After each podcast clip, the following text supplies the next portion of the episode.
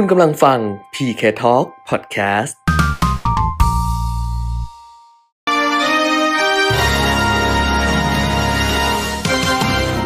รายการเงินทองต้องรู้ โดยขวัญชนกุธิกุลและปิยมิตรยอดเมือง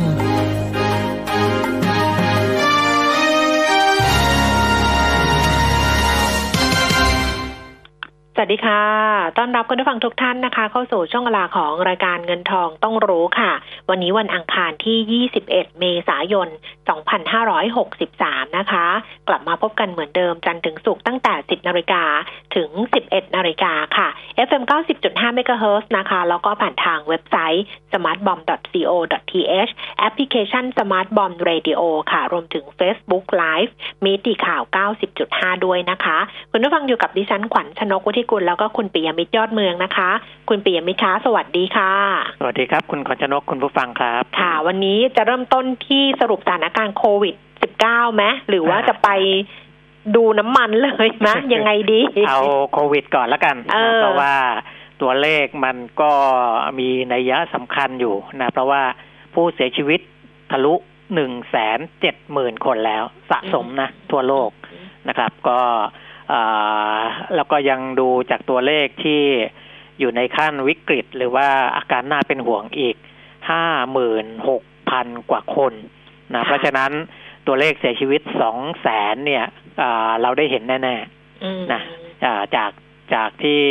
เคยคิดว่าพอแสนหนึ่งแล้วก็จะเริ่มชะลอชะลอลงแล้วนะแต่ตอนเนี้ยตัวเลขผู้เสียชีวิตสองแสนที่เป็นสะสมนี้เราได้เห็นแน่ๆเร็วๆนี้นะครับ แต่ว่าอย่างไรก็ตามมันก็มีการชะลอลงแหละค่ะมีการชะลอลงแล้วก็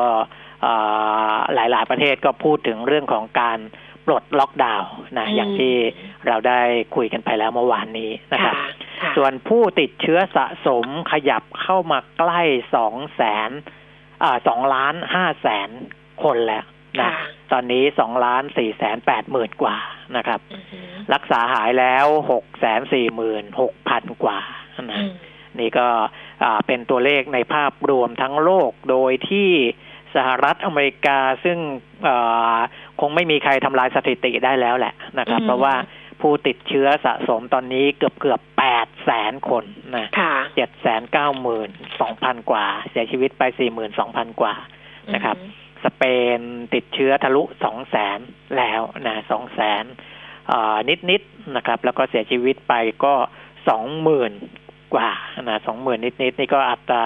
เสียชีวิตกับผู้ติดเชื้อนี่สิบเปอร์เซ็นเลยนะค่อนข้างสูงนะครับ สเปนอารองลงมาก็เป็นอิตาลี ฝรั่งเศส เยอรมัน อังกฤษ ตุรกีนะอิหร่าน และถึงจะมาเป็นจีนนะครับนะจะเห็นได้ว่าอ่าก็ล้วนแต่อยู่ในสหรัฐอเมริกาและยุโรปนะแล้วก็มีอิหร่านในตะวันออกกลางกับจีนที่อยู่ในอันดับท็อป 10 อยู่ตอนนี้นะครับ นี่ก็เป็นภาพรวมค่ะอ่า แต่ว่าคนก็พูดเรื่องอย่างที่อย่างที่คุณปิมิตรบอกไปก็คือครับเรื่องของการคลายหรือว่าปลดไอ้ล็อกดาวน์เนี่ยนะว่าจะเริ่มเปิดเมืองมากขึ้นทยอยมากขึ้น หรือยังไงดี ของเราเนี่ยก็มีการคุยกันเนี่ยในหลายส่วนอยู่เหมือนกันนะ คุณอ่าฮะปิยมิตรเพราะว่าภาคเอกชนเองก็มีข้อเสนอนะคะ แล้วก็ทางสภาพัฒน์เองก็มีข้อเสนอ นายกรัฐมนตรีเองก็บอกว่าก็ดูอยู่อะแล้วก็สาธารณสุขเองก็บอกว่าก็ลองดูว่าแผนที่จะเปิดเมืองอย่างเงี้ยจะคลายเรื่องของการล็อกดาวน์เนี่ย มันทำได้แบบไหนยังไง เอาเรื่องนี้ก่อนกันละกัน แล้วเดี๋ยวอ่าค่อยไปว่าเรื่องของน้ำมัน ดูครับข้อมูลแล้วค่อยว่าเรื่องของน้ำมันนะคะตอนนี้เขาบอกว่าแนวทางพิจารณาการเปิดธุรกิจตามความเสี่ยงของสถานประกอบการและการจัดกลุ่มพื้นที่เนี่ยให้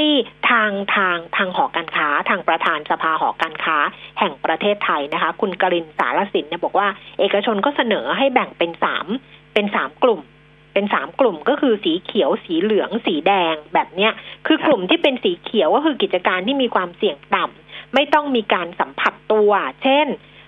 ห้างสรรพสินค้าหรือร้านอาหารที่ไม่มีความหนาแน่น คือต้องบอกด้วยว่าที่ไม่มีความหนาแน่น จังหวัดก็แบ่งเป็นสามระดับได้แก่จังหวัด ที่เป็นสีเขียวนะคะ ก็คือจังหวัดที่ไม่มีผู้ติดเชื้อรายใหม่ ไม่ต่ำกว่า 14 วัน ตอนนี้มี 32 จังหวัด จังหวัดสีเหลืองคือจังหวัดที่ระบาดของโควิด -19 ไม่มาก กิจการสีเหลืองก็เหมือนกันกับสีเขียว แต่จะเปิดจะต้องร่วมจะต้องพิจารณาร่วมกันกับผู้ว่าราชการจังหวัด แล้วก็จังหวัดสีแดงก็คือ จังหวัดที่มีการระบาดสูง มีผู้ติดเชื้อเป็นจำนวนมากนี่ก็ยัง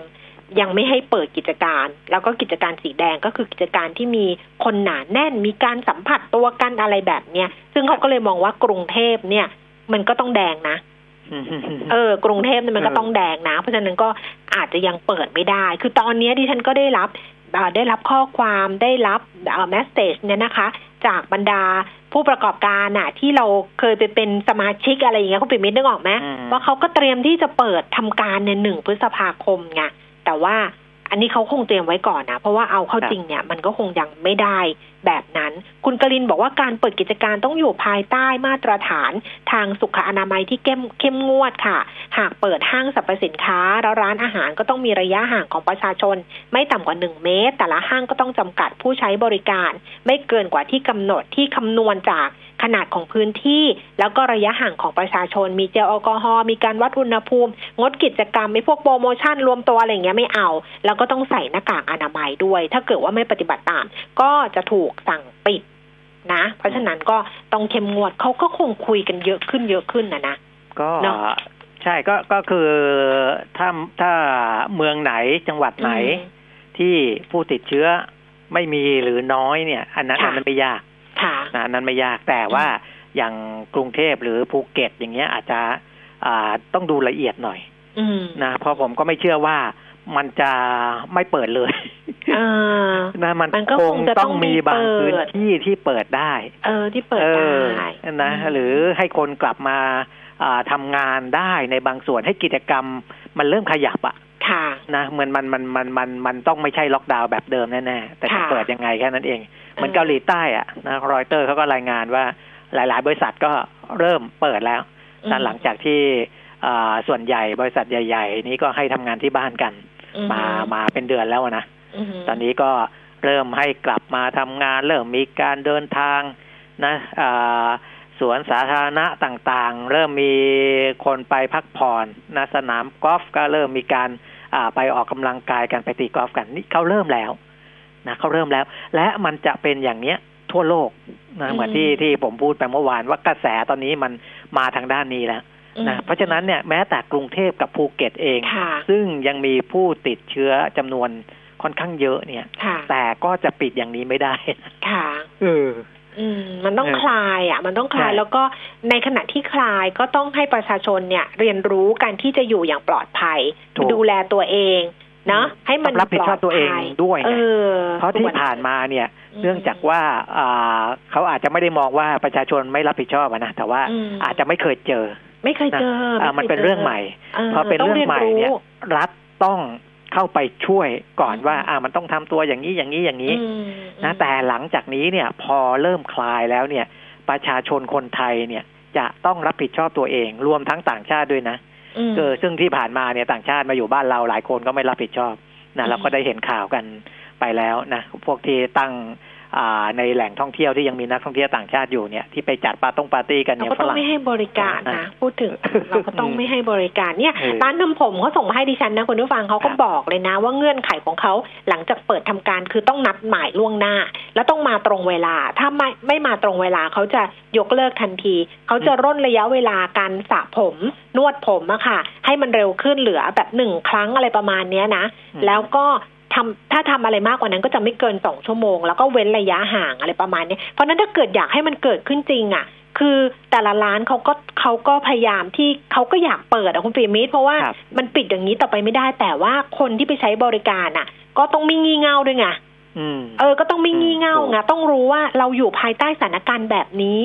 เราจะต้องใช้ความระมัดระวังมากขึ้น แบบเนี้ยไม่ใช่เดี๋ยวไปเออาโวยวายเนี่ยทำไมมีที่ตรงนั้นฉันนั่งไม่ได้ คือรถเมย์ทำไมฉันนั่งตรงนี้ไม่ได้อะไรแบบเนี้ย คือต้องไม่ทำนิสัยแบบนี้แล้ว มันจะไปได้ค่ะ มันจะค่อยๆไปกันนะแต่ที่ไปแน่ ๆ คือเมื่อคืนเนี้ย โอ้โหแทบจะนอนไม่หลับเลยทีเดียวก็คือ ราคาน้ำมัน อืม ราคานะน้ำมันแต่ต้องบอกว่าอันนี้เป็นเฉพาะเวสเท็กซัสถูกไหมอ่า แล้วก็เป็นเฉพาะสัญญาส่งมอบเดือนอ่าพฤษภาคมอืพฤมษภาคมนะมิถุนาก็ ยังไม่ขนาดนี้เดี๋ยวจะเล่าให้ฟังนะเดี๋ยวรายงานข้อมูลให้จบเซตข้อมูลก่อนได้ค่ะแล้วจะเพราะว่าพูดเดี๋ยวให้จะฟัไปงดูว่าทำไมมันถึงเป็นอย่างนั้น ได้ค่ะเอาละค่ะ ใครที่รอเรื่องของราคาน้ำมันก็รอต่อไปอีกนิดเดียว เพราะว่ามันโยงมากับเรื่องของตลาดหุ้นด้วยเขาบอกว่าวันนี้ตลาดหุ้นที่ปรับตัวลดลงเนี่ย ก็มาจากราคาน้ำมันที่เราคุยกัน ซึ่งมันปรับลดลงเป็นประวัติการณ์เฉพาะเวสเท็กซัสส่งมอบเดือนสัญญาล่วงหน้าส่งมอบเดือนพ ฤษภาคม ซึ่งมันหมดอายุเมื่อวานนี้ 20 เมษายนเนี่ยนะคะครับไปดูตลาดหุ้นค่ะ ดัชนีอุตสาหกรรมดาวโจนส์เมื่อคืนที่ผ่านมาปรับตัวลดลง 592.05 จุด 2.44เปอร์เซ็นต์ NASDAQ ลงไป 89.41 จุด 1.03เปอร์เซ็นต์ แล้วก็ S&P 500 ลดลง 51.40 จุด 1.79เปอร์เซ็นต์ค่ะ ยุโรปปรับตัวเพิ่มขึ้นนะคะ ลอนดอน FTSE ร้อย25.87จุดแปดเจ็ดจุดที่เพิ่มขึ้น0.45เปอร์เซ็นต์ CAC 40 ตลาดหุ้นปารีสฝรั่งเศสเพิ่มขึ้น29.29จุด0.65เก้าจุดศูนย์จุดหกห้าเปอร์เซ็นต์แล้วก็ DAX แฟรงก์เฟิร์ตเยอรมนีปรับตัวเพิ่มขึ้น50.12จุด0.47เจ็ดเปอร์เซ็นต์ค่ะ ส่วนในเอเชียเช้าวันนี้แดงเถือกไปหมดเลยทีเดียว ตลาดหุ้นโตเกียวนิเกอีนะคะ เช้านี้19,000 358 จุดลงไป 310 จุด 1.5เปอร์เซ็นต์ห่างเสียงฮ่องกง 23,753 จุดลงไป 575 จุด 2.36%แล้วก็ตลาดหุ้นเซี่ยงไฮ้ดัชนีคอมโพสิตค่ะ 2,823 จุดลงไป 29.1เปอร์เซ็นะคะ ย้อนกลับมาดูความเคลื่อนไหวของตลาดหุ้นบ้านเราในเช้าวันนี้ค่ะ ดัชนีราคาหุ้นก็ปรับตัวลดลงตามตลาดหุ้นภูมิภาคนะคะ 10นาฬิกา18 นาที อยู่ที่ระดับ 1,252.18 จุดค่ะ ลดลง 14.22 จุด 1.12เปอร์เซ็นต์มูลค่าการซื้อขาย 1400 40 ล้านบาท SET Fifty ค่ะ 843.83 จุดลงไป 11.62 จุด 1.36เปอร์เซ็นมูลค่าการซื้อขาย 7,020 ล้านบาท หุ้นที่ซื้อขายสูงสุดนะคะ อันดับหนึ่งมาเลยปตทนะ 34 บาท 50 ลดลงไป 75 สตางค์อันดับที่ 2 AOT ค่ะ 61 บาท ลดลง 1 บาท BTS 11 11 บาท ลดลง 50สตางค์นะคะ วันนี้ขึ้น XD ค่ะ ช่วงนี้จะมีหุ้นหุ้นขึ้น XD เยอะนะคะ เพราะว่าครับเป็นเรื่องของการทยอยปัจจ่ายปันผลแล้วล่ะ BTS 11 บาทลงไป 50สตางค์ CPO 66 บาท 25 ลดลง 75สตางค์ปตทสพ77 บาท ลดลง 2 บาทค่ะ KBank 99 บาท 75 สตางค์ลดลง 3 บาท 75 สตางค์ Gulf Energy นะคะ 35 บาท 50 ปรับตัวเพิ่มขึ้น 5 ปรับตัวลดลง 50สตางค์ค่ะ ธนาคารไทยพาณิชย์ 70 บาทลดลง 1 บาท 75 สตางค์ทัสโก้19 บาท 10 เพิ่มขึ้น 90 สตางค์อันนี้ก็น่าจะเกี่ยวกับราคาน้ำมัน แล้วก็สุดท้ายก็คือแบม 21 บาท 90 สตางค์ราคาเท่าเดิมค่ะ นี่เป็นหุ้นที่ซื้อขายสูงสุดในช่วงนี้นะคะ ส่วนคุณผู้ฟังที่จะฝากคำถามหุ้นในช่วงที่ 2 วันนี้คุยกันกับคุณชัยพรน้อมพิทักษ์เจริญ จากบริษัทหลักทรัพย์บัวหลวงค่ะ เหมือนเดิมคำถามค้างอยู่ เดี๋ยวตอบให้นะคะคำถามใหม่เติมเข้ามาที่ 023116051 Facebook ขวัญชนกวุฒิคุณแฟนเพจ Line at PK Talk นะคะ มีเครื่องหมายแอดข้างหน้าด้วย at P ปิยมิตร K ขวัญชนก T A L K Talk ติดกันเลย at PK Talk ค่ะ อัตราแลกเปลี่ยน 32 บาท 56สตางค์ต่อดอลลาร์สหรัฐอ่อนค่าลงจากเมื่อวานนี้ ราคาทองคำ 1,687 เหรียญต่อออนซ์ ขยับขึ้นมาบาทละ 200 บาท เช้านี้ 25,800 26,000 ค่ะ ราคาน้ำมันอันนี้เป็นราคา spot นะ คุณปิมิตรครับ West Texas เนี่ย 12 12 เหรียญ 4 เซนต์เพิ่มขึ้นมา 9 เซนต์นี่ราคาล่าสุดที่มีนะคะBrent 25 เหรียญ 73 เซนต์เพิ่มขึ้น 16 เซนต์ดูไบ 31 เหรียญ 48 เซนต์อันนี้เป็นราคาเก่าตั้งแต่เมื่อวานนี้ เพราะฉะนั้นจะเห็นว่าถ้าเป็นราคาตอนเนี้ยโหมันต่างกันไปหมดเลยถูก West Texas 12 เหรียญ Brent 25 เหรียญ ดูไบ 31 เหรียญแบบเนี้ยอืมอืมเออ นะเอาเพราะสิฉะนั้นก็ อ่าถ้าถามว่า ไอ้ราคาที่เมื่อคืนนี้ที่มันเกิดขึ้นนะอืมซึ่งเป็นอ่าราคาที่อยู่ในตลาดซื้อขายล่วงหน้าของอืมอ่าเป็น W WTI หรือว่า West Texas เนี่ยค่ะซึ่งมันติดลบนะครับค่ะแต่ว่าพอเราเห็น Brent อ่า หรือว่าดูไบก็ยังพอวางใจได้ว่า เดี๋ยวนะ คือเมื่อคืนเนี้ยกลับไปดูเวสเท็กซัสซึ่งเออเป็นราคาส่งมอบล่วงหน้า เดือนพฤษภาคมนะคะอืมซึ่งเขาจะปิดสัญญาเมื่อคืนเนี้ยตอนแรกเนี่ยก็เห็นว่า เฮ้ยมันร่วงลงไปต่ำกว่าสิบเหรียญตอนที่ดูอยู่ แล้วสักพักหนึ่งมันร่วงลงไปต่ำกว่าห้าเหรียญคือที่เราเห็นราคา spot สิบสองเหรียญเนี่ยแต่ราคาส่งมอบล่วงหน้า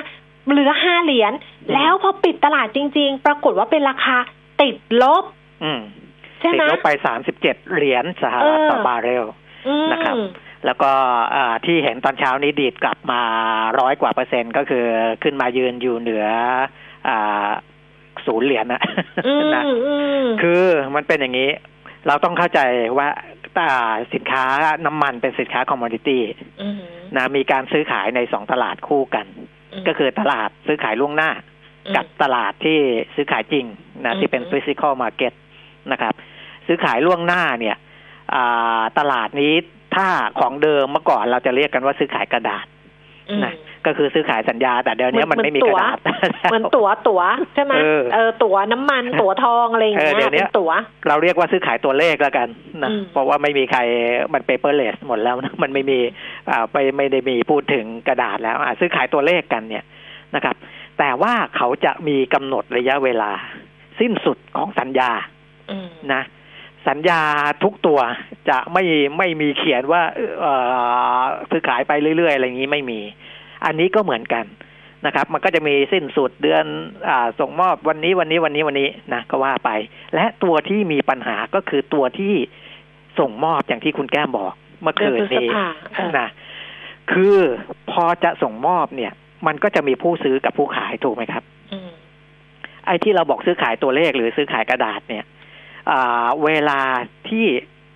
ปิดสิ้นสุดสัญญาเนี่ย ปิดสัญปิดปิดปิดว่าอ่าในวันสิ้นสุดสัญญา มันก็จะต้องมีการส่งมอบอย่างใดอย่างหนึ่งกัน เช่น ส่งมอบน้ำมันนะอันนี้พูดถึงการซื้อขายน้ำมันอืมหรือถ้าคุณไม่ส่งมอบน้ำมัน ก็ต้องมีการส่งมอบเงินกันอืมนะฮะเป็นการ ทดแทนไอ้น้ำมันที่จะส่งมอบนั่นแหละ อันนั้นแหละคือตัวเลขที่มันจะเกิดขึ้นในการส่งมอบ ทีนี้สิ่งที่เกิดขึ้นเมื่อคืนนี้คืออะไรนะครับ คือคนที่เขาขายไว้เนี่ยนะขายขายขายน้ำมันไว้ เราพูดถึงในฝั่งขายน้ำมันแล้วกันนะกับคนที่ซื้อคนขายจะต้องเอาน้ำมันมาส่งมอบ ให้กับคนซื้อนะครับ ถ้าไม่ส่งมอบ เป็นน้ำมันก็ต้องส่งมอบเป็นเงินอืมนะแต่ทีเนี้ยคนขายบอกว่า เฮ้ย น้ำมันเรามีเยอะแยะเลย นะ พร้อมที่จะส่งมอบตลอดเวลาอืมเพราะว่าตอนนี้คลังน้ำมันอ่าแทบทุกแห่งของสหรัฐเนี่ยเต็มหมดนะเต็มหมดแล้วก็นี่หนำซ้ำซาอุเนี่ย ไม่รู้เกิดอะไรขึ้นนะลดราคากระหน่ำเลย ให้บริษัทผู้ค้าน้ำมันในสหรัฐเนี่ย ปกติซาอุจะส่งน้ำมันเข้าสหรัฐเดือนเอ่อวันหนึ่งเนี่ย ไม่เกินห้าแสนบาร์เรลต่อวันอืมนะแต่ว่าเดือนเมษาเนี่ยนะพอเปิดเดือนเมษามาส่งเข้ามาหกแสนบาร์เรลต่อวันนะคือเออลดราคาให้สุดๆ เพราะฉะนั้นเนี่ยไม่ต้องกลัวว่าจะไม่มีน้ำมัน คนขายบอกมีน้ำมันเต็มที่เลยนะแต่คนซื้อนะ บอกว่า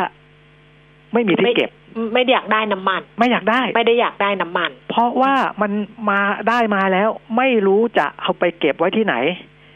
เพราะฉะนั้นคนที่จะซื้อเนี่ยที่เป็นผู้จะต้องรับมอบน้ำมันเนี่ย ก็ปิดสถานะของตัวเอง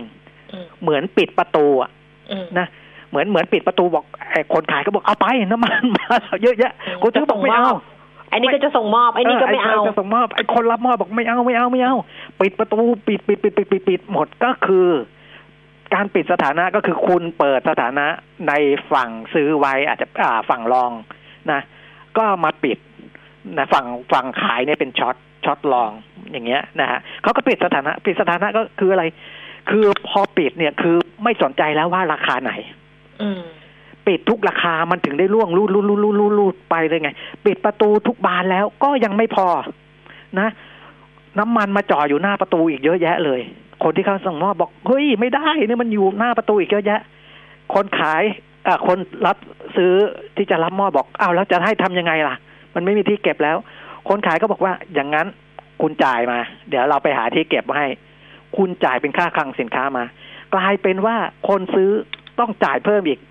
มันก็ไม่ใช่แค่ศูนย์แล้ว มันเลยติดลบไปทีนี้ขายกัน อ่า ปิดสถานะของสัญญาซื้อกันอุตลุดเลย มันถึงได้ไหลลงไปสามสิบเจ็ดเหรียญต่อบาร์เรลติดลบนะอืมมเออ ติดลบ เพราะว่าเสมือนหนึ่งว่าจ่ายเป็นค่าเช่าคลังสินค้านั่นแหละ นะก็คือด้วยเหตุเนี้ยมันก็เลยไหลไปอ่า แล้วก็อ่าไปเคลียร์กันจนจนจบนะสัญญานั้นก็ว่ากันไป ของสัญญาเดือนพฤษภาคม นะครับ แต่เดือนมิถุนายนยังไม่เกิดสถานะอย่างนั้น เพราะมันยังมีเวลาอือหือนะมันยังมีเวลา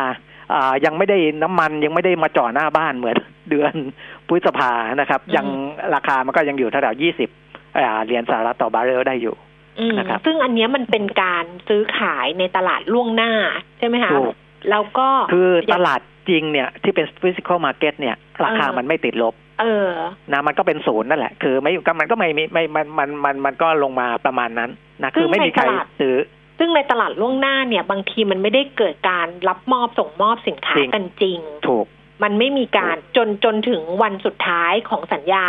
ซึ่งถ้าเกิดไม่ทำอะไรกับมันเนี่ยมึงต้องเอาของไปจริง ๆ นะแบบนั้นนะคะอ่าถูกคุณผู้ฟังเออมันก็จะมีเรื่องแบบนี้เกิดขึ้นมันราคามันก็เลยลงไปติดลบได้ แต่ถามว่าสิ่งที่มันเกิดขึ้นตรงเนี้ยมันก็สะท้อนกับ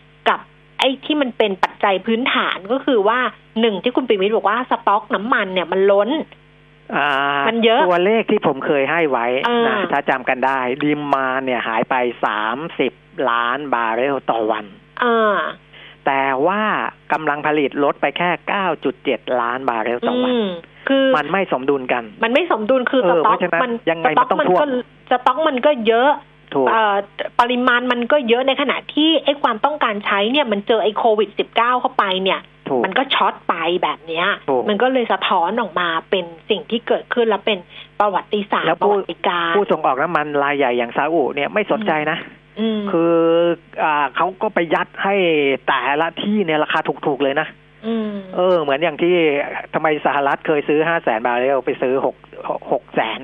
อย่างเงี้ย เพราะว่าราคามันถูกไงม คือพอเห็นราคาแล้วก็เฮ้ยเอาเอาเอาเอาแล้วกันเอาซะหน่อยแล้วกันซึ่งซาอุไม่สนใจซาอุบอกราคาไหนก็ขาย เพราะตอนนี้มันผลิตออกมา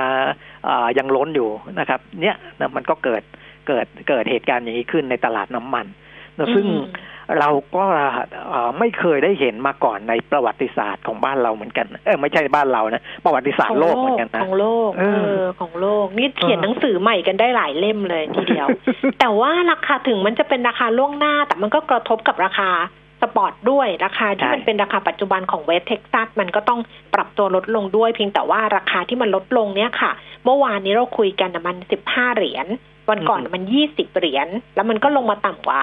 ยี่สิบเหรียญ เมื่อวานนี้ที่ดิที่ที่ฉันรายงานให้คุณผู้ฟังทราบเนี่ยมันสิบห้าเหรียญต่อบาร์เรล เช้านี้มันก็สิบสองเหรียญต่อบาร์เรลแบบเนี้ย มันครัก็บเลยทำให้ราคากลไกมันเพี้ยนไปหมดเลย เพราะว่าถ้าถูกเกิดมันเทียบกันระหว่างเบรนท์ซึ่งเบรนท์เขายังเหมือนเดิม ไม่ได้มีปัญหาอะไรไม่ได้ถูกกระทบใช่ไหมคะอืมหรือดูไบอย่างเงี้ย เอออ่าฮะมันก็จะต่างกันไปหมดดเลย อือืมมอืมนะแต่ว่าอ่า มันน่าจะเป็นเรื่องการขนส่งด้วยอะไรด้วยอืมนะอืมคือถ้ามันการขนส่งน้ำมันมันสะดวกอ่าราบรื่นอืมราคาในแต่ละอ่าวเนี่ยมันไม่ควรจะต่างกันมากขนาดนั้นใช่ นี่มันต่างกันมาก เพราะฉะนั้นเนี่ยกำลังคิดอยู่ว่าอย่างของเราเองเนี่ยอืมราคาน้ำมันในบ้านเราเนี่ย จริง ๆ มันอิงกับดูไบอืมใช่ไหมของเราเนี่ยมันอิงกับดูไบแล้วก็อิงกับราคาน้ำมันสำเร็จรูปที่ตลาดสิงคโปร์ อืมอืมอย่างเงี้ย มันก็เลยต้องดูว่า โหถ้าเวสเท็กซัสมันเป็นอย่างนี้ใช่ไหมคะหรือครับว่าเบรนท์มันเป็นแบบนี้แล้วก็ดูไบเป็นแบบเนี้ย คือบางบางคนเนี่ยดิฉันเห็นเช้าวันเนี้ยก็มีการมีเอาเหมือนกับออกมาวิเคราะห์อะว่า เอ๊ะเราจะได้ผลดีนะจากราคาน้ำมันที่มันลดลงหรืออะไร แต่ว่ามันไม่ได้เป็นทั้งหมดอะอืมอืม นึกนึกออกไหมคุณปิมิตครับมันไม่ได้เป็นทั้งหมดอะมันเบรนท์มันปกมันติมันยังอะส่งมาไม่ถึงตรงนี้ไงผมเอเลอยดูไบมันเลยปกติ เออ มองว่ามันน่าจะเป็นเรื่องของอาการการขนส่งส่วนหนึ่งแหล้วนะอืมเออ แล้วมันอาจจะมีอย่างอื่นที่คอยประคองอยู่หรือเปล่าไม่รู้ เหมือนกันตัวนั้นนะครับอืมอืม ค่ะ คราวนี้ก็ต้องไปดูแล้วว่า ไอ้ที่มันจะส่งผ่านมาจากเวสเท็กซัสเนี่ยนะ ซึ่งมันเกิดแล้วก็เป็นประวัติศาสตร์ที่ต้องจารึกเนี่ย เอ๊ะมันจะส่งผ่านไปถึงตลาดอื่น ๆ เนี่ยยังไงแล้วก็ราคาน้ำมันสำเร็จรูปที่สิงคโปร์อย่างเงี้ยนะจะเป็นครับยังไงนั้นก็ต้องดูต่อ นั่นแหละมันถึงจะเชื่อมโยงมาถึงถึงเราจริง ๆ ว่าเออของเราเนี่ย ราคาจะเป็นยังไง หรือว่าต้นทุนจะเป็นยังไงอะไรต่อไปอ่าแต่บ้านเราเนี่ยนะครับ ในเรื่องของจดหมายเปิดผนึกนี่อืมเอ่อ มีไม่เห็นเมื่อวานมีนี้อะไรคุณแก้มเลยได้พูดถึงไปหรือยัง ไม่เนื้อในเขาเพิ่งมาจบอ่าจบรายการไปแล้วเนื้อในเขายังไม่มาเนื้อในเขามาเออตอนกลางคืนเมื่อคืนหรือเปล่าที่ดูกันน่ะอืมเออเออก็ออกมาสั้น ๆ ใช่ไหมใช่เออออกมาสั้น ๆ นะบอกว่าประเทศไทยกำลังเผชิญสถานการณ์โรคระบาดโควิด -19 เป็นวิกฤตการณ์ร้ายแรงของประเทศและของโลกทำร้าย และทำลายชีวิตความสัมพันธ์ทางสังคมและเศรษฐกิจไปพร้อมกัน อย่างที่ไม่เคยเกิดขึ้นมาก่อน เป็นช่วงเวลาที่คนไทยและประเทศไทยต้องการความร่วมมืออย่างมากที่สุดนะอืมอย่างมากไม่ใช่มากธรรมดามากที่สุดค่ะจากทุกภาคส่วน โดยเฉพาะอย่างยิ่งกลุ่มคนหรือองค์กรที่มีความรู้ ความสามารถ มีความเข้มแข็ง จึงสื่อสารมาอย่างท่านในฐานะเป็นผู้อาวุโสของสังคมนะผมทราบซึ้งใจที่หลายท่านได้ลงมือช่วยเหลือประชาชนไปแล้วหลายเรื่อง แต่ผมต้องการขอให้ทุกท่านทำเพิ่มเติมนะทำเพิ่มเติมนะ โดยใช้ศักยภาพของท่านมาทำให้เกิดการช่วยเหลือเยียวยา พี่น้องประชาชนคนไทยที่กำลังเดือดร้อนอย่างแสนสาหัส อย่างรวดเร็วและมีประสิทธิภาพมากยิ่งขึ้นนะแล้วก็ขอให้ท่านทำเป็นเอกสารเสนอมานะว่าจะทำอะไรเพิ่มเติมได้บ้างเพื่อช่วยเหลือพี่น้องคนไทย โดยผมไม่ขอรับเป็นเงินบริจาคนะนายกบอกนะครับ จะจะขอให้ท่านได้ลงมือทำโครงการช่วยเหลือประชาชนทุกกลุ่มทุกภาคส่วนนะไม่ว่าจะเป็นการบรรเทาความทุกข์ร้อนของประชาชนด้านใดก็ตาม ด้วยวิธีการใดก็ตาม ขอให้เป็นการช่วยเหลือประชาชนอย่างเป็นรูปประธรรมนะรูปธรรมก็นี่ไงก็อย่าง CP ทำโรงงานหน้ากากอ่านี่ก็เป็นรูปธรรมไงเออก็เป็นรูปธรรมไงอันนี้ก็ถึงถือเป็นหนึ่งโครงการแหละอ่านะแต่เขาก็อ่านายกหรือว่ารัฐบาลที่เป็นคนคิดเอ่อเรื่องนี้ขึ้นมาเนี่ย ก็คงอยากจะไม่ได้อยากจะเห็นของซีพีบริษัทเดียวอืม เอออยากจะเห็นของของของอ่าเศรษฐีคนอื่นด้วยที่เป็นรูปธรรมว่าเป็นรูปธรรมยังไงอืมนะแต่เดี๋ยวเขาจะเชิญมาคุยนะอืมอาจารย์แหม่มอะคุณนฤมลพินโยสินวัตรโฆษกประจำครับสำนักนายกบอกว่า เดี๋ยวนายกก็จะเชิญนักธุรกิจเศรษฐีใช้คำว่านักธุรกิจเศรษฐีนะเออมาหารือเรื่องของการแก้ปัญหาเศรษฐกิจที่เกิดจากเอ่อวิกฤตโควิด -19 เนี่ยค่ะเพราะรัฐบาลต้องการกำหนดแนวทางในการฟื้นฟูด้านเศรษฐกิจและสังคมที่มันเป็น แบบรวมๆมา แล้วก็จะได้คุยกันกับคนที่เขาเป็นเจ้าขององค์องค์เอ่อเป็นเจ้าของธุรกิจหรือเป็นนักธุรกิจอย่างเงี้ย มันจะได้ดูถึงแผนช่วยเหลือประชาชนไม่ให้มันเกิดความซ้ำซ้อนด้วย แล้วก็จะได้ครอบคลุมกลุ่มที่ได้รับผลกระทบให้ตรงกับเป้าหมายที่สุดด้วย เดี๋ยวก็คงจะมานั่งคุยกันนะคะว่าเป็นยังไงเพราะนะคะเศรษฐีหรือว่าเจ้าสัวหรือมหาเศรษฐี พวกเนี้ยก็ครอบคลุมในหลายธุรกิจนะ ใช่ เออหลายธุรกิจทั้งอืมทั้งทั้งในเรื่องของอา สินค้าอุปโภคบริโภคนะหรืออื่นๆอีกเยอะแยะนะอาหงอาหารอะไรพวกเนี้ยนะครับ รวมทั้งโรงงานต่างๆด้วยนะมันก็อืมก็น่าจะเอ่อถ้าร่วมมือกันได้จริง ๆ จัง ๆ มันก็เป็นเป็นผลดีอะนะเป็นผลดีกับประเทศชาติและประชาชนนะครับ อย่างค่ายมือถือเองซึ่งเอ่อกสทชนะคณะกรรมการกิจการกระจายเสียง กิจการโทรทัศน์และกิจการโทรคมนาคมแห่งชาติก็ขอความร่วมมือไปว่า ให้ช่วยลดภาระค่าใช้จ่ายของประชาชน แต่สิ่งที่ค่ายมือถือทำเนี่ยก็พยายามทำที่ตัวเองเจ็บตัวน้อยที่สุดนะดูแล้วอืมคืออาให้ประชาชน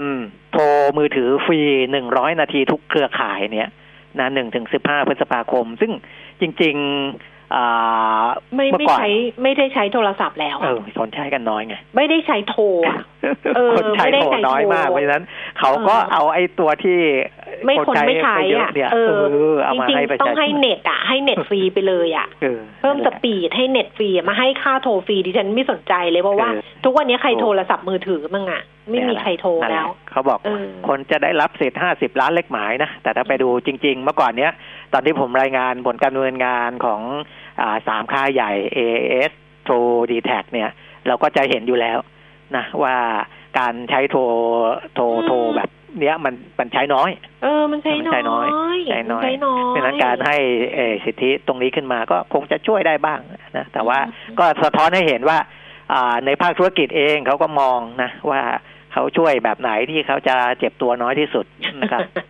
อ้าวนี่อันนี้แบบช่วยแบบเห็นไหมเมื่อวานนี้บ่นกันเรื่องค่าไฟ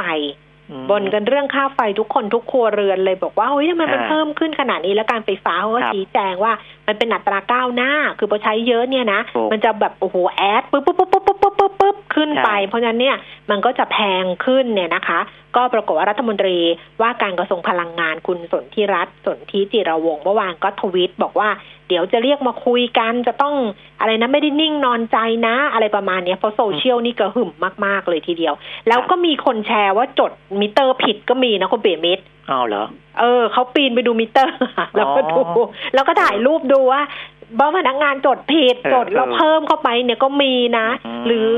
บางท่านบอกว่าเอาบ้านฉันก็ไม่ได้อยู่เลยปิดบ้านไว้ทำไมเดือนนี้มีค่าไฟมาวะมคือบ้านหลังนี้อืมปกติก็ไม่ได้ใช้อยู่แล้วแบบเอเนี้ยอเนี่ยมันก็หลายส่วนด้วยกันการไฟฟ้าก็แจงไงว่าอัตราก้าวหน้า แต่บางคนที่เขาบอกว่ามันครับไม่ใช่ก้าวหน้านะ มันจดหน่วยก้าวหน้าก็มีนะอืม หรือว่าบางทีไม่ได้ใช้แล้วทำไมมันถึงเพิ่มอะไรประมาณเนี้ยหรือบางคนที่บอกว่าเขาก็ work from home ทุกวันอยู่แล้วอะอ่าฮะคือเขาไม่เคยคือคนที่เขาทำงานที่บ้านเขามีไงมเขาไม่ได้ไปไหนเขาก็ใช้ชีวิตเหมือนเดิม คือเขาทำงานที่บ้านปกติ แต่ค่าไฟเขาขึ้นเฉยเลยอย่างเงี้ยเออเขาก็เลยไม่เข้าใจอ้าวคราวนี้เนี่ยก็วันนี้เขาเสนอคลมใ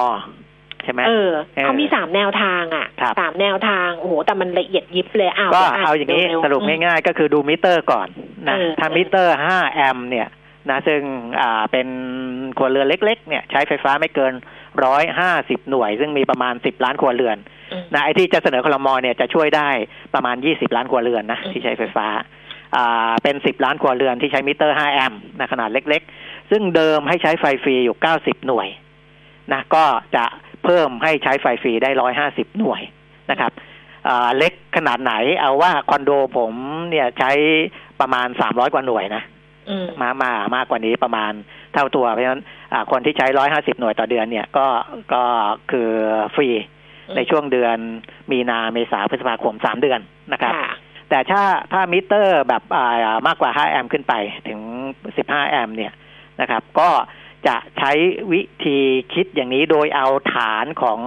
อาค่าไฟเดือนกุมภาพันธ์เป็นตัวตั้งอืมนะเพราะว่าอ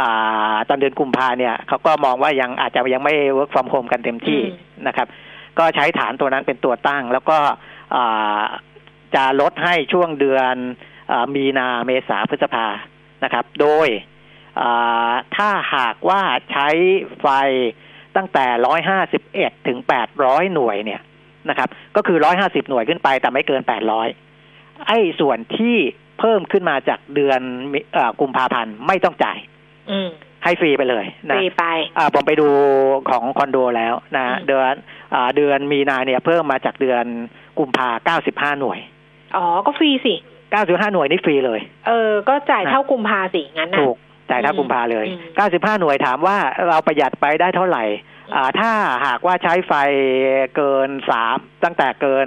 ร้อยห้าสิบเอ็ดหน่วยเนี่ยมันหน่วยละสี่บาทกว่าอืมนะสี่บาทกว่าก็อ่าตกประหยัดไปเกือบเกือบสี่ร้อยประมาณสี่ร้อยสี่ร้อยบาทะสี่ร้อยบาทนะมอันนี้ก็จะคำนวณออกมาให้เห็นว่าประมาณนี้นะสำหรับที่อ่าไม่เกินแปดร้อยหน่วยนะ แต่ถ้าเกินแปดร้อยขึ้นไปอยู่ในระดับแปดร้อยถึงสามพันเนี่ยอืม ก็ต้องจ่ายส่วนที่เกินห้าสิบเปอร์เซ็นอืมจ่ายครึ่งเดียวไม่ต้องจ่ายเต็มอืมนะครับ แต่ถ้าใช้ไฟมากๆจริงๆเนี่ยอันนี้โอนนี้อันนี้ผมว่าต้องใช้มากเลยนะมคือเกินสามพันหนึ่งหน่วยขึ้นไปเนี่ยอืมนะส่วนที่เกินจากเดือนกุมภาพันธ์เนี่ยต้องจ่ายเจ็ดสิบเปอร์เซ็นก็คือลดให้สามสิบเปอร์เซ็นตอืมนะแต่ว่าตัวผมดูจากตัวเลขที่ผมใช้ที่มหาศาลที่ก็รู้แล้วคนจะใช้เออสามพันหน่วย ไม่รู้จะใช้ยังไงนะเออต้องมหาศาลเหมือนกันนะ ฮะอืมนะก็อะก็สอันรุปนี้ให้ประมาณนี้ที่เอจะออัเข้านนี้ก็อันนี้ก็ช่วยได้ อันนี้ก็ครับช่วยได้นะคะอืมช่วยได้เยอะอยู่เหมือนกันแต่ว่าจะบอกว่า อุ้ยเราต้องประหยัดไฟไม่ไม่ต้องพูดแล้วมั้งเพราะว่า เมื่อก่อนบอกว่าน้ำมันแพงอะ คุยกับแฟนก็ต้องดับไฟอะไรอย่างเงี้ย อันนี้น้ำมันถูกอ่าอ่าเอส่อวนน้ำมันถูกค่าไฟก็ต้องลดด้วยนะครับอืมเกษตรกรเองก็อ่าจะมีการชงการช่วยเหลือเกษตรกรนะ ค่ะเอ่อคลมก็คงมีออกมา วันนี้เหมือนกันแหละนะก็อ่าน่าจะให้หมื่นห้าพันบาทอืมนะครับอืมโดยอ่าทยอยจ่ายสามเดือนอ๋อเดี๋ยวนะ แต่ว่าเรื่องเงินเยียวยาห้าพันที่เป็นลงทะเบียนเราไม่ทิ้งกันนะคะครับเห็นกระทรวงการคลังบอกว่ายอดคนที่ไม่ผ่านนะ ไม่ผ่านแล้วก็ไม่ได้รับเงินเยียวยาเนี่ย ประมาณสิบล้านคนอืม 10.6 ล้านคนก็ส่วนใหญ่เนี่ยอยู่ในกลุ่มเกษตรกรที่บอกนี่แหละพอลงทะเบียนอืมแล้วก็เด้งมาว่าเป็นเกษตรกรเนี่ยนะคะ ก็เดี๋ยว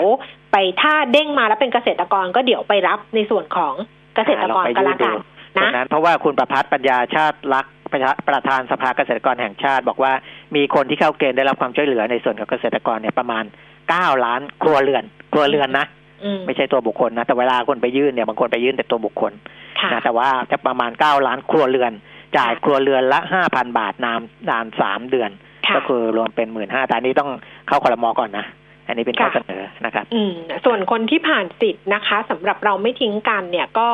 ผ่านสิทธิ์ 4.2 ล้านคนทยอยโอนเงินให้แล้ว กลุ่มที่ต้องขอข้อมูลเพิ่ม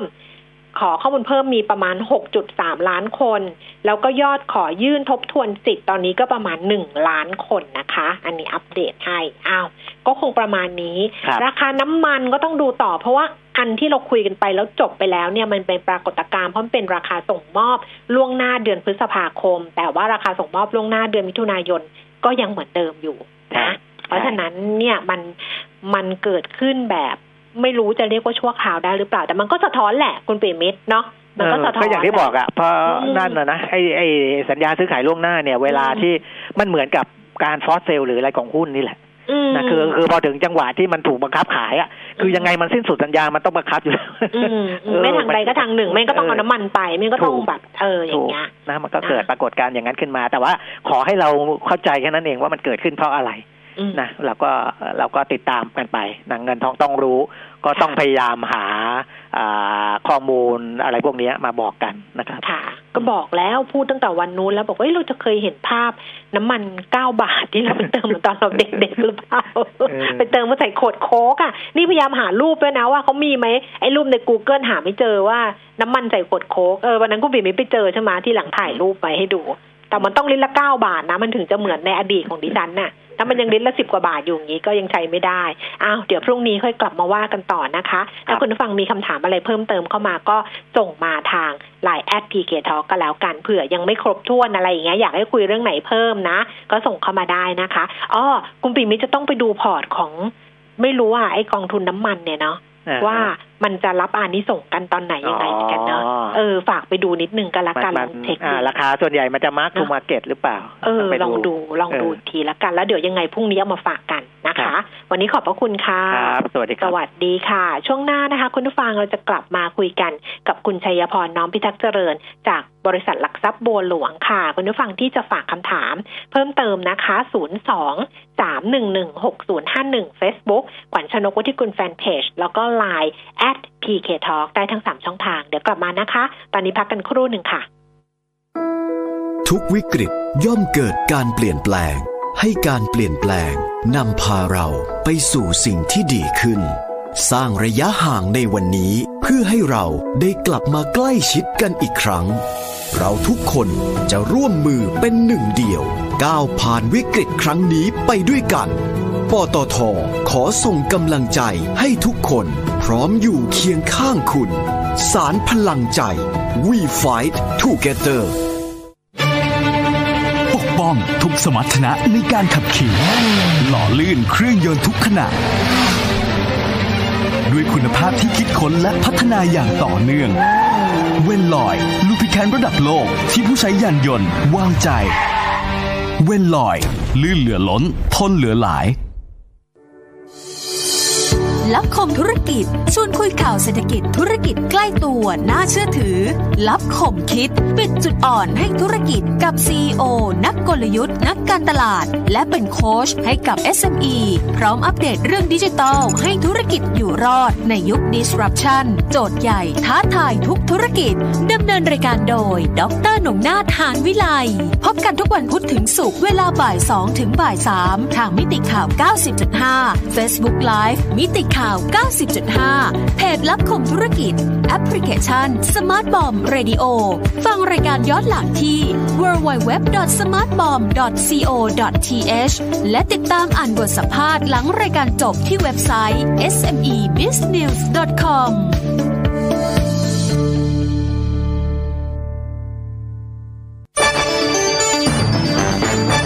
มิติข่าว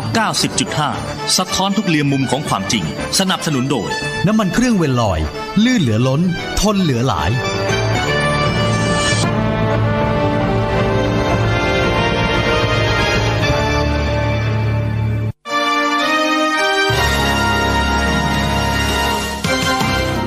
รายการเงินทองต้องรู้ โดยขวัญชนกวุฒิกุลและปิยมิตรยอดเมือง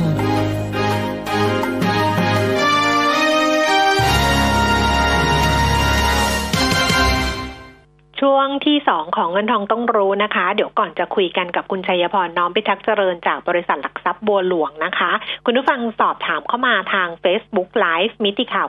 90.5 ว่า บินค่าไฟเพิ่งจะมาเมื่อวาน ต้องจ่ายตามที่เรียกเก็บหรือเปล่า จริง ๆ ต้องจ่ายตามที่เรียกเก็บไปก่อนนะคะ ไม่งั้นมันจะยุ่งค่ะ จ่ายไปแล้วเดี๋ยวการไฟฟ้าเขาก็เคลียร์ว่า ในส่วนที่เพราะเดี๋ยวเขาต้องไปทำอะไรหลายขั้นตอน แล้วส่วนไหนที่ต้องคืนนะคะดิฉันว่าเดี๋ยวเขาก็คงจะมีวิธีการในการที่จะเคลียร์แล้วก็คืนเอง แต่ถ้าเกิดว่าบินมาแล้วเนี่ย เราไม่จ่ายเดี๋ยวมันจะยุ่งนะ เราก็ไปจ่ายตามนั้นก่อนกันละกันนะคะ ขอตอบทางวิทยุนะคะ เพราะว่าพิมพ์ตอบทาง Facebook Live ไม่ไม่ถนัดจริง ๆ แต่ว่าได้เข้าไปดูคำถามให้เรียบร้อยแล้วค่ะ เอาละค่ะ ตอนนี้นะคะ เดี๋ยวเราไปดูภาพรวมของตลาดหุ้น ล่าสุดดัชนีราคาหุ้นเนี่ยปรับตัวลดลงไป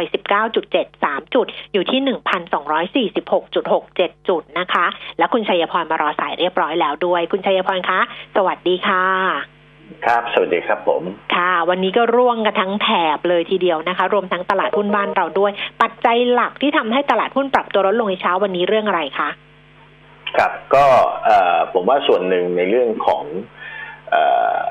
ตลาดเนี่ยกำลังอยู่ในช่วงของเช็คในเรื่องของ fact ต่างๆนะครับอืมแล้วก็เราจะเห็นว่าเมื่อคืนเนี่ยตลาดน้ำมันก็ก็ปั่นป่วนในส่วนของตลาด future ค่ะนะครับ ของน้ำมันเนี่ยก็ปั่นป่วน นะครับ เพราะว่าในส่วนของตัวเวสเท็กซัสเองเนี่ยเอ่อตลาด future เขาเมื่อหมดซีรีส์เนี่ยต้องมีการส่งมอบตัวสินค้าจริงค่ะนะครับตอนนี้ในแง่ของ financial trader เนี่ยก็ไม่อยากจะมีเอ่อการรับส่งมอบรับมอบนะครับอืมในส่วนของตัวซีรีส์ที่อยู่ใกล้นะครับอืมฉะนั้นเนี่ยก็เลยมีการ unwind position อืมแต่ว่าในเอ่อตัว spot market หรือ future series ถัดไปเนี่ยก็เทรดปกติ นะครับนั่นก็แสดงว่าในเรื่องของดีมานของน้ำมันเนี่ย ตอนนี้หลังจากที่สายการบินทั่วโลกจุดเนี่ย มันก็เรียกว่าหดหายไปค่อนข้างมีนัยยะนะครับอืมคาดว่าจะอยู่ที่ระดับประมาณ 30%เออของกำลังการผลิตต่อวันที่หายไปนะครับอืมตอนนี้ในแง่ของตลาดเองก็ต้องบอกว่าตลาดไทยและตลาดเอเชียเนี่ย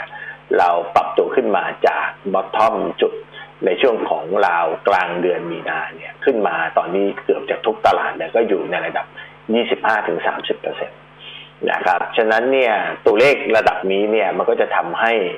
การปรับตัวของตลาดเนี่ยเริ่มเกิดขึ้นนะครับการเทคโปรฟิตเริ่มเกิดขึ้นโดยเฉพาะที่เรากำลังจะเข้าสู่ในช่วงของประกาศตัวเลขของไตรมาสหนึ่งค่ะของทุกตลาดทั่วโลกนะครับเอ่อ ตลาดไทยเนี่ยแน่นอนในส่วนของสถาบันการเงินเนี่ยจะเริ่มประกาศออกมาก่อนนะครับ ซึ่งตอนนี้เราก็เริ่มเห็นละในส่วนของตัวทิสโก้ ในส่วนของ KTC ส่วนของทหารไทย ส่วนของอะไรที่จะยอยประกาศออกมา ต้องบอกว่าตัวเลขผมว่าไม่ได้แย่เท่าที่ตลาดคิดนะครับ ไม่ได้แย่เท่าที่ตลาดคิดนะครับส่วนหนึ่งอาจจะเป็นเพราะว่ามีการผ่อนปลนในเรื่องของการตั้งสำรอง นะครับ ฉะนั้นเนี่ยในส่วนของตรงนี้เนี่ยก็จะทำให้ผลกระทบต่างๆเนี่ยมันดีเลยออกไปในส่วนของผลประกอบการ แต่ว่าแน่นอนครับในเรื่องของตัวเลขของการปล่อยสินเชื่อเนี่ยเราคงคาดหวังอะไรมากไม่ได้นะครับในส่วนของตัว TMB เองมีการถือหุ้นของตัวธนาชาตินะครับ ธนาคารธนาชาติเข้าไปด้วยก็เลยทำให้ ตัวผลประกอบการเนี่ยของเขาเนี่ยแต่มาสแรกออกมาเนี่ยโตขึ้น 164%เมื่อเทียบกับปีก่อนนะครับ แต่คนก็รู้อยู่แล้วล่ะว่ามันเกิดจากการที่มันมีการปรับโครงสร้างของผู้ถือหุ้นระหว่างกันนะครับ ในส่วนของตัวทิสโก้เองเป็นไงนะครับทิสโก้ตัวเลขออกมาก็ไม่ได้แย่มากนะครับค่ะการตั้งค่าเผื่อสำรองหนี้ศูนย์เนี่ยอาจจะปรับตัวสูงกว่าเป้านะครับเอ่อ ปรับขึ้นไปก็ประมาณสัก 0.8%ก็ไม่มีนัยยะอะไรมากมายนะครับค่ะฉะนั้นเนี่ยในส่วนของตัวสถาบันการเงินก็ต้องบอกว่าออกมาแล้วเนี่ยตัวเลขก็อาจจะเรียกว่ายังไม่สะท้อนในเรื่องของผลกระทบอย่างจริงจังนะครับ ก็เราก็กว่าจะเห็นผลกระทบจริงจังก็อาจจะเห็นในส่วนของไตรมาสสามนู่นเนี่ยอืมนะครับ ฉะนั้นเนี่ยในไตรมาสหนึ่งไตรมาสสองเนี่ยตัวเลขก็จะออกมาในลักษณะที่แบบว่าไม่ได้ปรับตัวลดลงมาก ราคาหุ้นที่ผ่านมาเทรดอยู่ข้างล่างอืม นะครับ underperform อืมเมื่อเทียบกับตลาด หมายความว่าตลาดเนี่ย เราเห็นตลาดเนี่ยปรับตัวขึ้นไปในระดับประมาณ 25-30%แต่ sector หรือกลุ่มธนาคารเนี่ยปรับตัวน้อยกว่าอืมนะครับ น้อยกว่านะครับ อาจจะขึ้นไปในระดับประมาณสัก10กว่าเปอร์เซ็นต์20เปอร์เซ็นต์ก็ถือว่าน้อยกว่า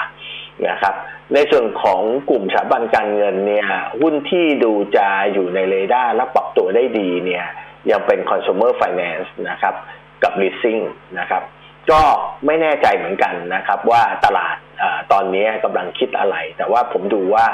ณวันนี้เนี่ยในส่วนของผลกระทบกับกลุ่มนี้ก็ก็เริ่มมากขึ้นนะครับ ก็ตรงนี้ก็อยากจะบอกว่านักทุนอาจจะต้องใช้ระมัดความระมัดระวังนิดหน่อยนะครับ ในเรื่องของการที่จะเข้าไปเพิ่ม position ในกลุ่มของสถาบันการเงินนะครับ อืมแต่ว่าถ้าโดยภาพรวมหรือว่ากลยุทธ์การลงทุนในช่วงนี้จริง ๆ เนี่ย ควรจะแบบไหนยังไงดีคะคุณชัยพร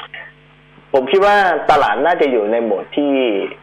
ขายทำกำไรระยะสั้นอืมก่อนที่งบการเงินไตรมาสหนึ่งจะออกนะครับอืมงบการเงินไตรมาสหนึ่งออกมาแล้วนะครับเอ่อแรงขายไม่มีผมคิดว่าค่อยซื้อกันใหม่ นั่นคือสิ่งที่คาดคิดว่าจะเกิดขึ้นในช่วงของเอ่อสี่สัปดาห์จากนี้นะครับเอ่อตลาดก็อาจจะอยู่ในช่วงของการปรับฐานพอดี นะครับ ซึ่งในเชิงของจิตวิทยาเองเนี่ยตลาดขึ้นมาตรงดัชนี 1,250 จุดบวกลบตรงเนี้ยมันเป็นโซนที่นักลงทุนมองในเชิงของ technical ค่ะแล้วก็อยู่ในช่วงของการขายทำกำไรระยะสั้นและรอบหนึ่งก่อนนะครับค่ะตลาดจะ confirm ว่าเราจะผ่านพ้นจุดต่ำสุดไปในครั้งนี้เมื่อไหร่ ผมคิดว่าคนกำลังมองว่าเมื่อตลาดปรับฐานลงมาแล้วเนี่ยเอ่อ ตลาดมีนิวโรต่ำกว่าดัชนี 940 จุดหรือไม่อืมนะครับ ตอนนี้ถ้าเราดูเนี่ยภาพของนักวิเคราะห์ในเชิงของเทคนิคเองเนี่ย ส่วนใหญ่ก็จะมองกันว่าตลาดจะปรับฐานมาในระดับประมาณสัก 1,100 จุด 1,150 จุดอะไรอย่างเงี้ยค่ะนักลงทุนก็คงจะมองแล้วก็รอระยะอ่ารอตลาดปรับฐานลงมาแล้วค่อยหาจังหวะในการโหลดทุนอีกครั้งหนึ่งครับค่ะค่ะอ่า เดี๋ยวเราไปที่คำถามของคุณผู้ฟังที่ฝากไว้นะคะ ท่านแรกครัค่ะบหุ้น AOT เข้ามาบอกว่า AOT จะเข้าซื้อตอนนี้หรือจะรอประกาศปันผล อ่าอ่าหรือว่าจะรอประกาศปันผล จริงๆแล้วปันผลไม่น่ามีนัยยะอะไรมากนะคอ่ารับฮะเพราะว่า AOT เองเนี่ยเอ่อถ้าเราดูในเชิงของเงินปันผลเนี่ยมันต่ำอยู่แล้วค่ะนะครับอืมสำหรับผมเองเนี่ย ไม่ได้มีนัยยะในเรื่องของการตัดสินใจเท่าไหร่ค่ะนะครับ แต่ว่าผมมองว่าตลาดเองกำลังมองว่าในหนึ่งเดือนสองเดือนข้างหน้า โอกาสที่เราจะค่อยๆเปิดนะครับ ประตูของประเทศไทยเนี่ยกำลังจะเกิดขึ้นอีกครั้งหนึ่งค่ะแล้วก็การโหลดทุนของ AUT เพื่อรองรับในเรื่องของการเปิดประตูของประเทศเนี่ย มันเกิดขึ้นแล้วมากกว่านะครับ ราคาหุ้นเนี่ยทะยานจาก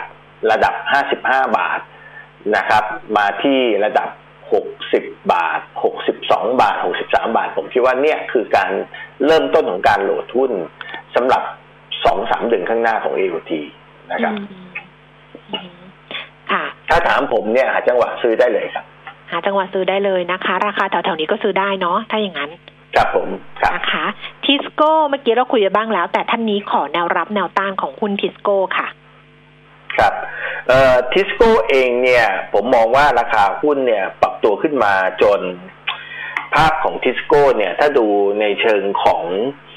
ระดับราคาเนี่ย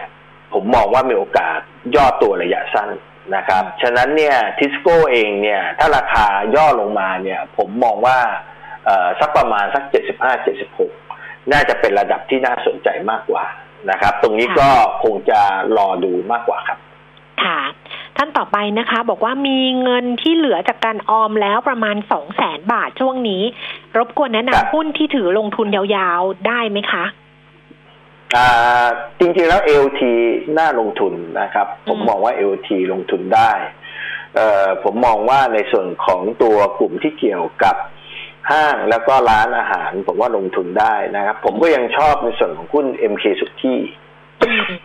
นะครับเอ็มหุ้นเอ็มเนี่ยนะคะ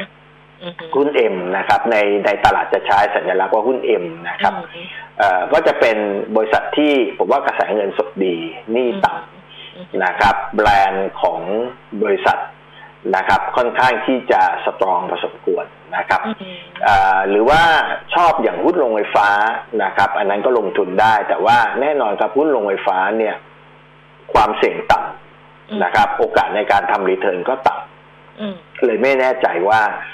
เออชอบในลักษณะแบบไหนนะครับ ถ้าเอาแบบกลางๆ ผมว่าก็สัก LT สักหุ้น MK สุกี้นะครับ ตรงนี้ก็พอน่าจะใช้ได้ครับ แต่ว่าแสดงว่าทั้ง AOT แล้วก็ M M อย่างเคสุกี้เนี่ยคุณชัยพรเหมือนกับมองว่าการปลดล็อกดาวน์มันน่าจะเกิดขึ้นเร็วๆนี้ไม่นานครับไม่ยืดเยื้อเกินไปไม่นานเกินไป คนจะเริ่มกลับมาใช้ชีวิตปกติได้เดินทางได้ หรือว่าไปรับประทานอาหารได้แบบนั้นนะคะ ใช่ครับอืมผมมองว่าตรงเนี้ยเป็นสิ่งที่เรากำลังคาดหวังว่ารัฐบาลกำลังอืมจะหาจุดกึ่งกลางอืมนะครับ ที่ยืดหยุ่นระหว่างเอ่อเศรษฐกิจกับสังคมอืมนะครับ ผมเลยคิดว่าการผ่อนปลนกำลังจะเกิดขึ้นครับดังนั้นหุ้นพวกนี้ก็จะน่าสนใจมากขึ้นนะอะใช่ครับท่านท่านต่อไปค่ะ ซื้อซื้อปตทเพิ่มดีไหม ทุนเดิมมีอยู่ห้าสิบบาท แล้วตอนนี้ใกล้ XD แล้วจะซื้อเพิ่ม ครับครับเอ่อในส่วนของหุ้นปตทเองเนี่ยเอ่อผมว่าโดยปกติแล้ว ก็มักจะยืนรับ dividend นะครับอืมแต่ยืนดีรับ dividend เสร็จเนี่ย อยู่ที่ภาวะของการลงทุนที่ตลาดมองบางทีรับ dividend แล้วก็ลงมากกว่า dividend ที่รับนะครับอือหือฉะนั้นเนี่ยในภาพของระยะสั้นตรงเนี้ยผมมองว่าปตทเนี่ยราคาหุ้นกำลังปรับตัวลดลงเรื่อยๆอืมตอนนี้เนี่ยราคาหุ้นถ้าหลุด 34 บาทเนี่ยการปรับตัวลงของหุ้นปตทจะเร็วขึ้นนะครับเอ่อถ้าถามผมเนี่ยตำแหน่งของการรับหุ้นปตทเนี่ยผมยังมองว่าเอ่ออาจจะอยู่ตรงระดับ 31 บาทนะครับอืม ค่ะ ครับผม ค่ะ แนวรับแนวต้านของ CPF ค่ะ ครับเอ่อ CPF เองเนี่ย ผมว่าขึ้นมาในระดับที่ระดับตรงเนี้ยน่าจะใกล้ขายแล้วนะครับ ผมมองว่าก็จะอยู่ตรงระดับ 28-29 บาทสำหรับตัวแนวต้านนะครับ แนวรับเนี่ยก็น่าจะรอลงมาตรงระดับประมาณ 26 นะครับ ค่ะ BTS รถไฟฟ้าวันนี้ขึ้น XD ราคาลงแรงน่าเข้าลงทุนไหม ขอรับแนวต้านค่ะ ครับเอ่อยังไม่น่าเข้านะครับ ในภาพที่ผมมองสำหรับเอ่อประมาณสักสองสามสัปดาห์นะครับ ผมมองว่าราคามีโอกาสที่จะอ่อนตัวลงได้นะครับ ราคาที่ดูแล้วอาจจะปรับตัวลงมาได้เนี่ย น่าจะอยู่ในระดับใกล้ๆสิบบาทต้นๆนะครับ ค่ะ แล้วก็ต่อไปนะคะ เป็นแนวรับแนวต้านอีกตัวหนึ่งคือ InTouch ค่ะ ครับเอ่ออินทัชนะครับเอ่อในส่วนของตัวแนวต้านเองเนี่ย ผมมองว่าน่าจะน่าจะยังคงปรับตัวขึ้นได้นะครับ ผมดูแนวต้านเนี่ย อาจจะอยู่ตรงโซนประมาณสัก 52 บาทสำหรับภาพระยะใกล้หน่อยนะครับในส่วนของแนวรับเองเนี่ย ผมมองว่าได้จะอยู่ตรงระดับประมาณ 40 48 บาทนะครับ ตรงนั้นน่าจะเป็นแนวรับครับ ค่ะเอาละค่ะ วันนี้ขอบพระคุณคุณชัยพรมาก ๆ นะคะ ขอบคุณคค่ะรับขอบคุณครับ สวัสสดีวัสครับดีค่ะ คุณผู้ฟังคะเราปิดท้ายกันเลยกับภาพรวมตลาดหุ้นดัชนี 1,250.51 จุดลงไป 15.89 จุดนะคะคำถามที่เหลืออีกนิดหน่อย เดี๋ยวพรุ่งนี้ค่อยมาต่อกัน วันนี้เวลาหมดแล้วลาไปก่อน สวัสดีค่ะ